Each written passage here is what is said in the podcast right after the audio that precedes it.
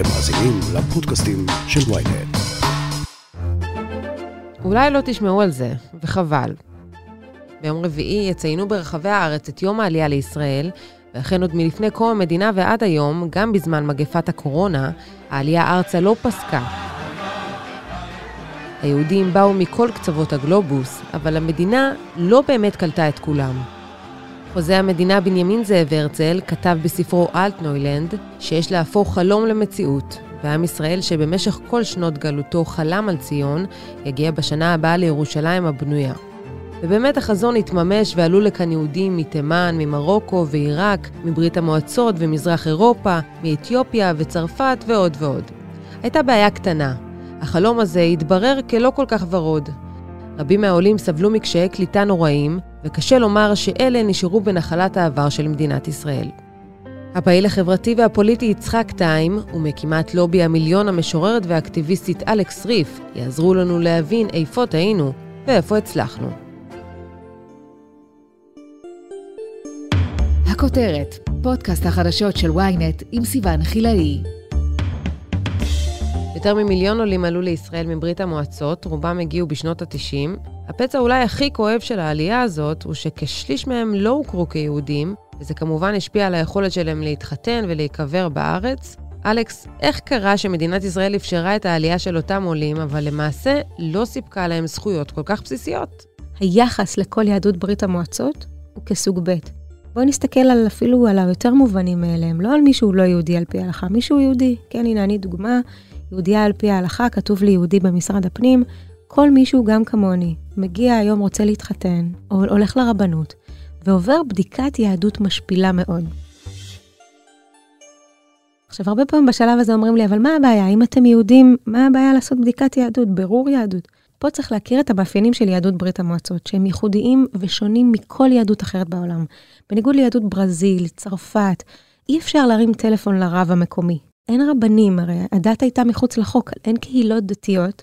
ואז מתחילים כל מיני שלבי ברורים. טוב, אז תביא את סבתא או את אימא. אה, לרבים מאיתנו כבר אין סבתא ואימא בחיים. ואז אומרים, טוב, תביא מסמכים מקוריים. לרבים אין מקוריים, או כי מסרנו אותם במשרד הפנים בעלייה, או כי פשוט נשארו רק העתקים, העתקים לא מתקבלים כי טוענים שהם מזויפים. השלב הבא, טוב, אז תיסע לאוקראינה, לשטייטל של סבתא, ותצלם את הקבר שלה.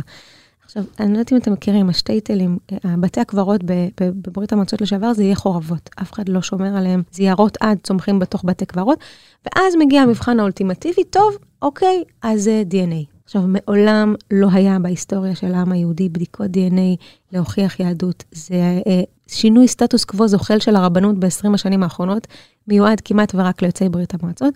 ואז בסיכומו של עניין, הסיכום הוא כזה. טוב, תראה, לא הצלחת להוכיח שאתה יהודי, אנחנו גם לא הצלחנו להוכיח שאתה לא, אז אתה בעצם נכנס לרשימת הספק, וכל אלה הם פסולי חיתון.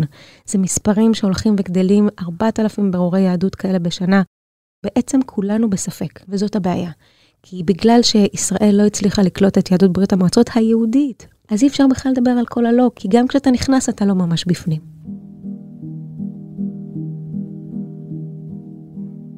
את עלית עם המשפחה שלך אה, בגיל חמש לישראל מאוקראינה. אני מניחה שגם את, כמו כל עולה חדש, חווית את הקונפליקט הזה בין הרצון להשתלב ולהיטמע בחברה הישראלית, לבין הרצון כן לשמור על התרבות והשורשים שלך. מתי קרה השינוי הזה?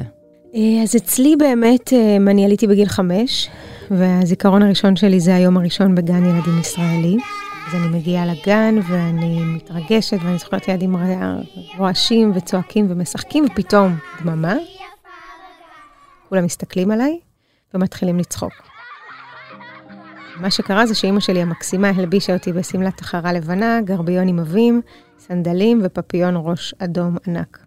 אז כולם כמובן צחקו עליי ואני התחלתי לבכות, ואני באותו יום החלטתי שאני לא רוצה להיות רוסייה יותר. לא רציתי לדבר ברוסית, לא רציתי שום קשר לתרבות הרוסית, רציתי להיות ישראלית. במשך 20 שנה מאותו רגע עשיתי כל מה שאני חושבת לנכון, להיות צברית. החל מלהתאמן לדבר בלי מבטא, להסתובב רק עם חברים צברים, אה, להתנדב בכל דבר, לשמוע יהודית רביץ ושלום חנוך ושרית חדד. כל מה שיכולתי, אני זוכרת, סיימתי תיכון, הלכתי לשנת שירות בקהילה, כי זה מאוד ישראלי להתנדב, אחר כך קצונה בצה"ל, ותואר ראשון ושני באוניברסיטה הכי עברית, ורק כשאני מגיעה כאילו לנחלה, לישראליות, לצבריות המלאה, פתאום אה, משהו מתהפך. מה שמתהפך זה שסבתא שלי מתה. הסבתא שגידלה אותי הייתה לי סבתא בסלון, כמו הרבה משפחות דוברות רוסית, כי לא היה כסף לשכור שתי דירות. והיא הייתה בעצם החיבור האחרון שלי לשורשים. וכשהיא מתה, אני מבינה שזהו. זאת אומרת שאין לי יותר. ודווקא אז אני מתחילה להתחבר, אני מתחילה לשיר ברוסית, לכתוב שירים על חוויות העלייה שלי, לחפש אנשים דומים לי. אני, אני מבינה פתאום שזו תופעה, שיש דבר כזה, דור אחד וחצי, ילדים שעלו בגיל צעיר, אבל עברו את רוב החיים שלהם כבר פה, ויש להם שתי שפות, שתי זהויות, שתי תרבויות, אה, והם כל החיים מחפשים בית וזהות. כאילו, מי הם? הם ישראלים, הם ישראלים רוסים, הם רוסים ישראלים, לאן הם שייכים?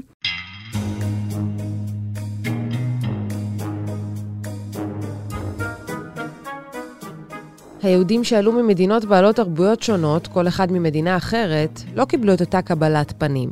עד היום יהדותם של חלק מעולי אתיופיה מוטלת בספק על ידי הרשויות בארץ. במבצע העלייה האחים, ואחריו גם במבצע משה ומבצע שלמה, עלו עשרות אלפי יהודים מקהילת ביתא ישראל, ואחריהם, ב-1993, החלה עליית הפלשמורה. עלייה מאתיופיה של קבוצות ויחידים שהתנצרו, ובעלי זיקה משפחתית לביתא ישראל. שמענו אינספור סיפורים על הדרך הקשה שעברו העולים, על הימים והלילות שהלכו ברגל במדבר, כמה שחלמו על ירושלים. ובסוף, הם מגיעים לכאן, למרכזי קליטה, ומתקשים מאוד להשתלב בחברה הישראלית. בואו נהיה כנים, מדינת ישראל מעולם לא רצתה יהודים שחורים.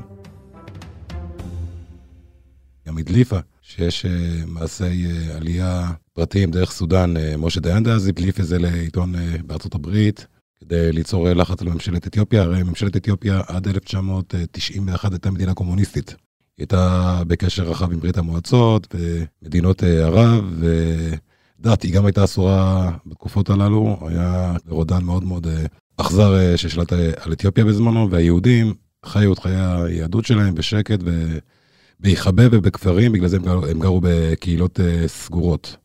סבא של אה, נשיא מדינת ישראל, אה, הרב הרצוג, הוא היה רב ראשי בשנות ה-50, כן הכריע בעניין הזה. אה, הרב עובדיה יוסף לאחר מכן נתן יותר רוח גבית ודחף, אבל לא רצו. זה משפיע לדעתך עד היום בקליטה שלהם בארץ, בהשתלבות שלהם בחברה הישראלית? פעם זה היה מציג. אני זוכר שבילדות שלי, ההורים שלנו השקיעו המון המון כדי שנשתלב בכל מחיר, גם על חשבון המורשת. אני לא, לא אשכח את הימים האלה שבשנות ה-80, שאבא שלי היה הולך עם אה, מכרז קרוע, ולא הבנתי למה הולך עם מכרז קרוע, אבל הוא היה עובד שתי עבודות כדי שלי תהיה השכלה ולאחים שלי ושלא יחסר כלום. תוך כדי השנים שהתחלנו להתבגר, התחלנו לשאול שאלות, וקרה פה משהו הפוך. אה, הילדים, שוב פעם, אה, בני הקהילה עושים הכל על מנת להשתלב, ומצד שני, חוזרים בהתרסה חיובית למקורות ולמסורת. אנשים שאני מכיר חברי ילדות שלי שקוראים להם משה ודוד, חוזרים לשמות המקוריים מאתיופיה וצורכים יותר תרבות וקוראים יותר ומבינים יותר, וכן, אם אני קופץ בשנים קדימה, היו את כל המחאות האחרונות. אנחנו הגענו לפה היום לא בשביל פיקניק. לא באנו לכאן היום כדי לחגוג, באנו לכאן היום להביע כאב על האלימות משטרתית כלפי הילדים שלנו. אנחנו מגיעים לפה היום כי יש שיא באלימות משטרתית. ההפגנות האלה והתוצר של ההפגנות האלה הוא תוצר של אלימות ממסדית רבת שנים, של למעלה מארבעה עשורים גרמו להר געש להתפוצץ. שורה תחתונה, הקהילה היום עסוקה בלהציב עובדה, אנחנו פה, אף אחד לא עושה לנו טובה. לגבי יהדות, אנחנו יהודים שאנחנו יהודים, לגבי העליות האחרונות עם הרבנות, והממסד היו כנים עם עצמם, הם היו מגדירים אותם כאנוסים. היה, היו מרדפים מאוד מאוד קשים באתיופיה כלפי יהודים בשנות ה-50, 60. מי שהיה חזק מספיק והיה בקהילה חזקה, שידעה לדאוג לעצמה, לא התנצר ולא התבולל אה, בשביל אה, לקבל זכות לחיות. מי שהיה חלש יותר, עשה את הצעדים הללו. ואם מסתכלים על פי ההלכה האורתודוקסית, לא רק אני אמרתי, זה הרב עובדיה יוסף קבע איזה של יהודים לכל דבר. ובאמת אנחנו כל הזמן שומעים על עוד ועוד ממתינים שמחכים במחנות באדיס אבבה ובגונדר, ועדיין לא ברור האם אותם אנשים שמחכים לעלות לכאן, אם הם הצליחו להגיע, חלקם צריכים להתאחד עם המשפחות שלהם, חלקם אומרים שהם לא באמת יהודים, וככה מנסים אה, פשוט למצוא את הדרך החוצה מאתיופיה לישראל. מתי נגיד, זהו, כל יהדות אתיופיה נמצאת בישראל, העלייה משם הסתיימה? למדינת ישראל יש את רשימת אה, העולים הממתינים, מספרית זה באזור גונדר ואדיס אבבה כרגע באזור 7,800 איש. באזור תיגראי, שכרגע מתחוללת שם מלחמה, יש כמה מאות בודדים. אלו המספרים. תמיד המדינה אומרת, איך אה, התווספו עוד כמה מאות? אוקיי, שמעכבים אה, אנשים 20 שנה באותו מקום, יש ילודה טבעית, דברים קורים, אז המספרים הולכים וגדלים טיפ-טיפה. תמיד גם טענו ואמרו, הייתה איזו אמירה שזה יעלה הון עתק למדינה. הציונות לעולם אה, לא נמדדה בכסף, ואם הציונות הייתה נמדדת בכסף, אז לעולם מדינת ישראל לא הייתה קמה. ועל הדרך עשינו גם את החישובים למשרדי ממשלה, זה לא כל כך המון כסף. אתמול אה, בישיבת ממשלה שדנה בתקציבים ההמשכיים כדי לסגור את שנת 2020, אה, הוחלט בצעד באמת משמח להעלות עד סוף השנה כאלפיים מהממתינים במחנות בגונדר ובאדיס אבבה.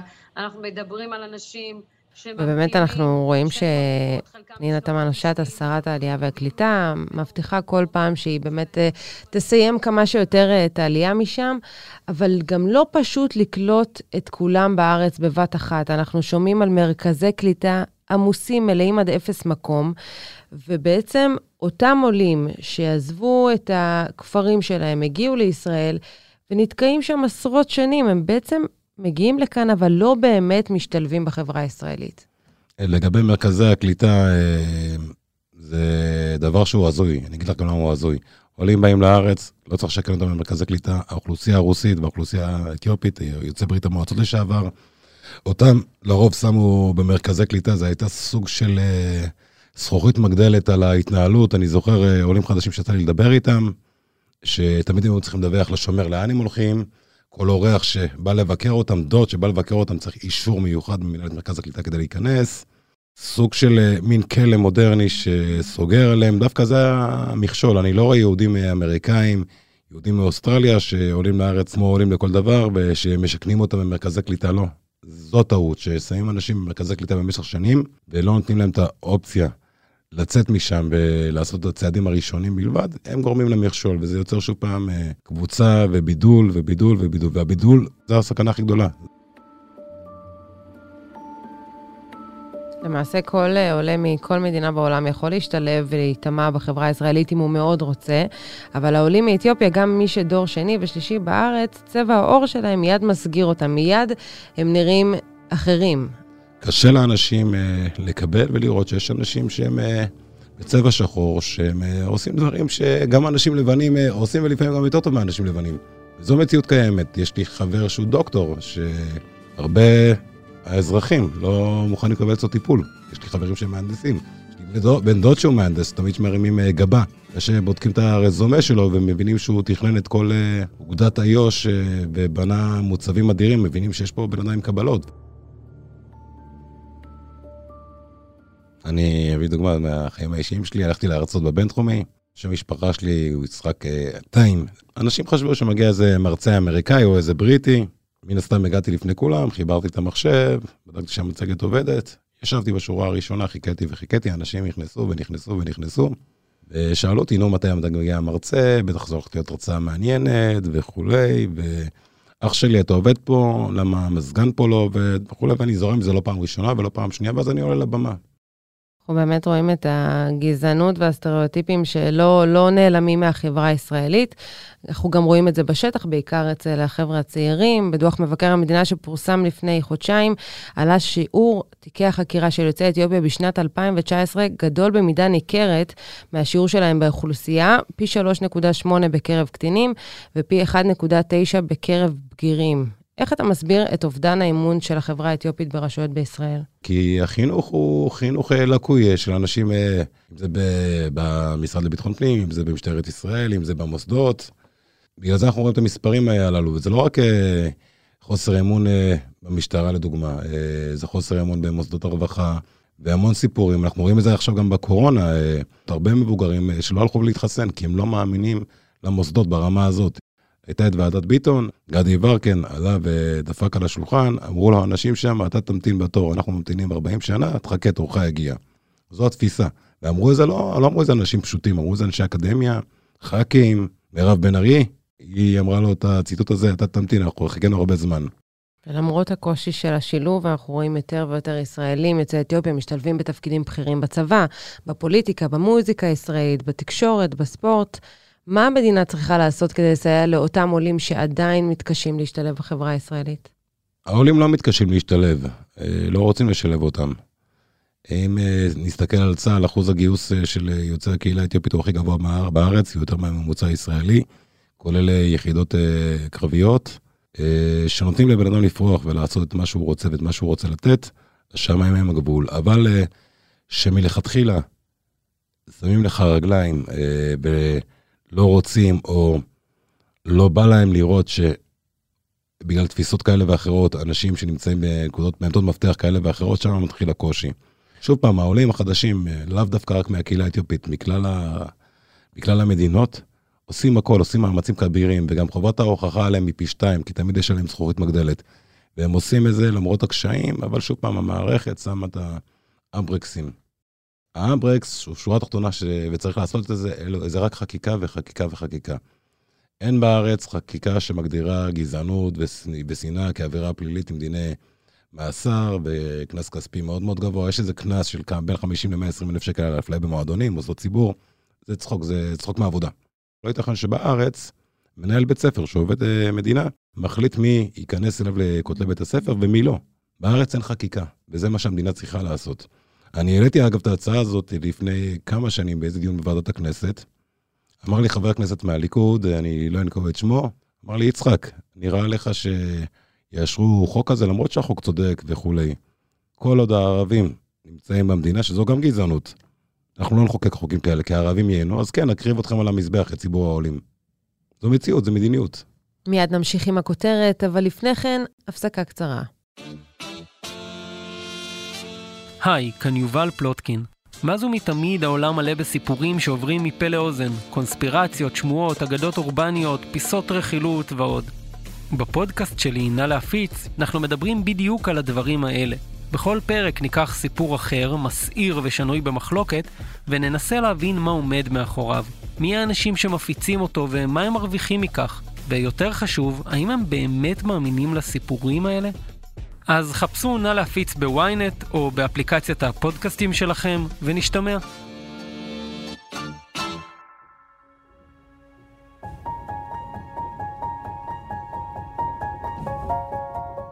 העולים מברית המועצות הצליחו להשתלב בהצלחה בכלכלה הישראלית בענפים מרכזיים. תחום ההייטק עבר מהפכה והכניס לתוכו אלפי מדענים ומהנדסים. גם חלק נכבד מענף הבנייה בישראל מאויש על ידי מהנדסים יוצאי חבר המדינות. כך גם ענף הספורט, הדוגמנות והאופנה. אלכס, נשמע כמו השתלבות מוצלחת למדי, לא? באמת חייבים לדבר באמת על הדברים הטובים. מדברים היום על 20% מהעובדים בהייטק שהם יוצאי ברית המועצות, בעיקר במחקר ופיתוח. מדברים היום על שליש מהרופאים עד גיל 65 שהם יוצאי ברית המועצות. יש המון סיפורי הצלחה. אבל אם את מסתכלת, במובן הזה זה מאוד לא שונה מיוצאי אתיופיה, אם את מסתכלת על תפקידים בכירים, התמונה אה, ממש עגומה. למשל בשירות המדינה. בתפקידים בכירים ישראלים דוברי רוסית בשירות המדינה יש סדר גודל של 2.7 אחוז. אנחנו 14 אחוזים באוכלוסייה העובדת. את מסתכלת באותו דבר במנהלי בתי ספר, צה"ל, משטרה, אה, דירקטורים. הם לא בתפקידים בכירים. וכמו הרבה מאוד עולים, גם יוצאי ברית המועצות, גם יוצאי אתיופיה, 30 שנה אחרי, לא מצליחים להגיע למוקדי השפעה, כי אין להם קשרים, כי הם לא בברנז'ה, כי הם לא במיליה. אנחנו יוצאי דופן, כן? אנחנו היוצא מן הכלל שלא מעיד על הכלל. ולכן אני חושבת שאנחנו גם עושים את מה שאנחנו עושים, כדי לפתוח את הדלת, כדי לאפשר לעוד אנשים מה, מהקהילה שלנו להגיע למוקדי השפעה בהתאם לכישורים שלהם, בהתאם ליכולות שלהם, אבל לפתוח להם את הדלת הזאת. כמה זמן את חושבת שייקח עד שהדבר הזה באמת יקרה? איזה דור של עולים צריך להיות פה כדי שיגידו, זהו, זה מאחורינו, אנחנו חלק מהחברה הישראלית, אנחנו, יש לנו שוויון הזדמנויות. זה יכול לקרות? אני חושבת שהיום אנחנו במציאות שונה משהיינו בשנות ה-90. אנחנו היום חיים בחברה שצועדת uh, עם כל יום שעובר לכיוון רב-תרבותיות. כן, כור ההיתוך כבר לא רלוונטי, כולם מבינים את זה. רק שאנחנו עוד לא כל כך יודעים בדיוק מה זה רב-תרבותיות. כן, כור ההיתוך אה, הורד עלינו מלמעלה, זו הייתה מדיניות ממשלתית. רב-תרבותיות זאת מדיניות שאנחנו, העם, בעצם סוג של אה, אה, מוביל ו- ובונה, כן? אף אחד לא יודע כל כך. אבל זה קורה להרבה קבוצות בחברה הישראלית, זה קורה ליוצאי עדות המזרח, זה קורה ליוצאי אתיופיה, גם עם המחאות, גם עם, עם העבודה החשובה שהם עושים מול הממשלה. זה קורה לאוכלוסייה הערבית, ששם זה אפילו, את יודעת, אה, אוכלוסייה שנתפסת על ידי חלק מהציבור כאויב, לא יכולה להתחיל לדבר על תרבות. היא, היא, היא בשלבים כל כך מוקדמים של מאבק על הגדרה ועל מקומה בנרטיב, אבל כולם היום מבינים שאין יותר סיפור ישראלי אחד. יש כמה סיפורים ישראלים, יש מקום לכולם. עכשיו אנחנו צריכים לראות שמערכת החינוך שלנו, שמקומות העבודה שלנו, נותנים מקום לגיוון התרבותי, לסיפור הרב-תרבותי. כן, לא מספיק להביא בן אדם יוצא אתיופיה, צריך להסביר למנהלים מה זאת התרבות, מה זה הסיפור, מי הם. אמ, ואנחנו בדרך, יש לנו עוד הרבה עבודה, יש לנו עוד הרבה למידה, אבל אני חושבת שהיום אנחנו במקום הרבה יותר טוב, ואני מקווה שהיום, כשמגיעים עולים חדשים, הם, הם מקבלים דלת פתוחה יותר. זאת אומרת, הם כבר לא צריכים לבחור, הם לא צריכים למחוק את התרבות. עכשיו מדינת ישראל צריכה לאט-לאט ללמוד איך באמת להכיר את התרבות שלהם וגם להפוך אותה לחלק מהישראליות. כן, מדיניות, חינוך וחקיקה. יש לישראל אה, עוד דרך ארוכה עד שהיא תגיע, אבל הניצנים אה, כבר כאן. יצחק טיים ואלכס ריף, תודה רבה לשניכם. עד כאן הכותרת להיום. אתם מוזמנים ומוזמנות לעקוב אחרינו בוויינט, ספוטיפיי ובכל אפליקציות הפודקאסטים באשר הן, וגם נשמח שתדרגו אותנו גבוה באפל פודקאסט ותשלחו את הפרק לחברים שעדיין לא שמעו את הכותרת של היום. אם יש לכם הערות, בקשות או רעיונות, אתם מוזמנים ליצור קשר באמצעות האימייל podcaststrudel.ynet.co.il או לפנות אליי ישירות דרך הטוויטר או הפייסבוק. עורך הפודקאסטים שלנו הוא רון טוביה, הפקה ערן רחמני, שחר ברקת וגיא סלם, על הסאונד ניסו עזרן, עטילה שומפלבי הוא גם חבר בצוות הכותרת. אני סיוון חילאי, מחר נהיה כאן שוב עם פרק נוסף.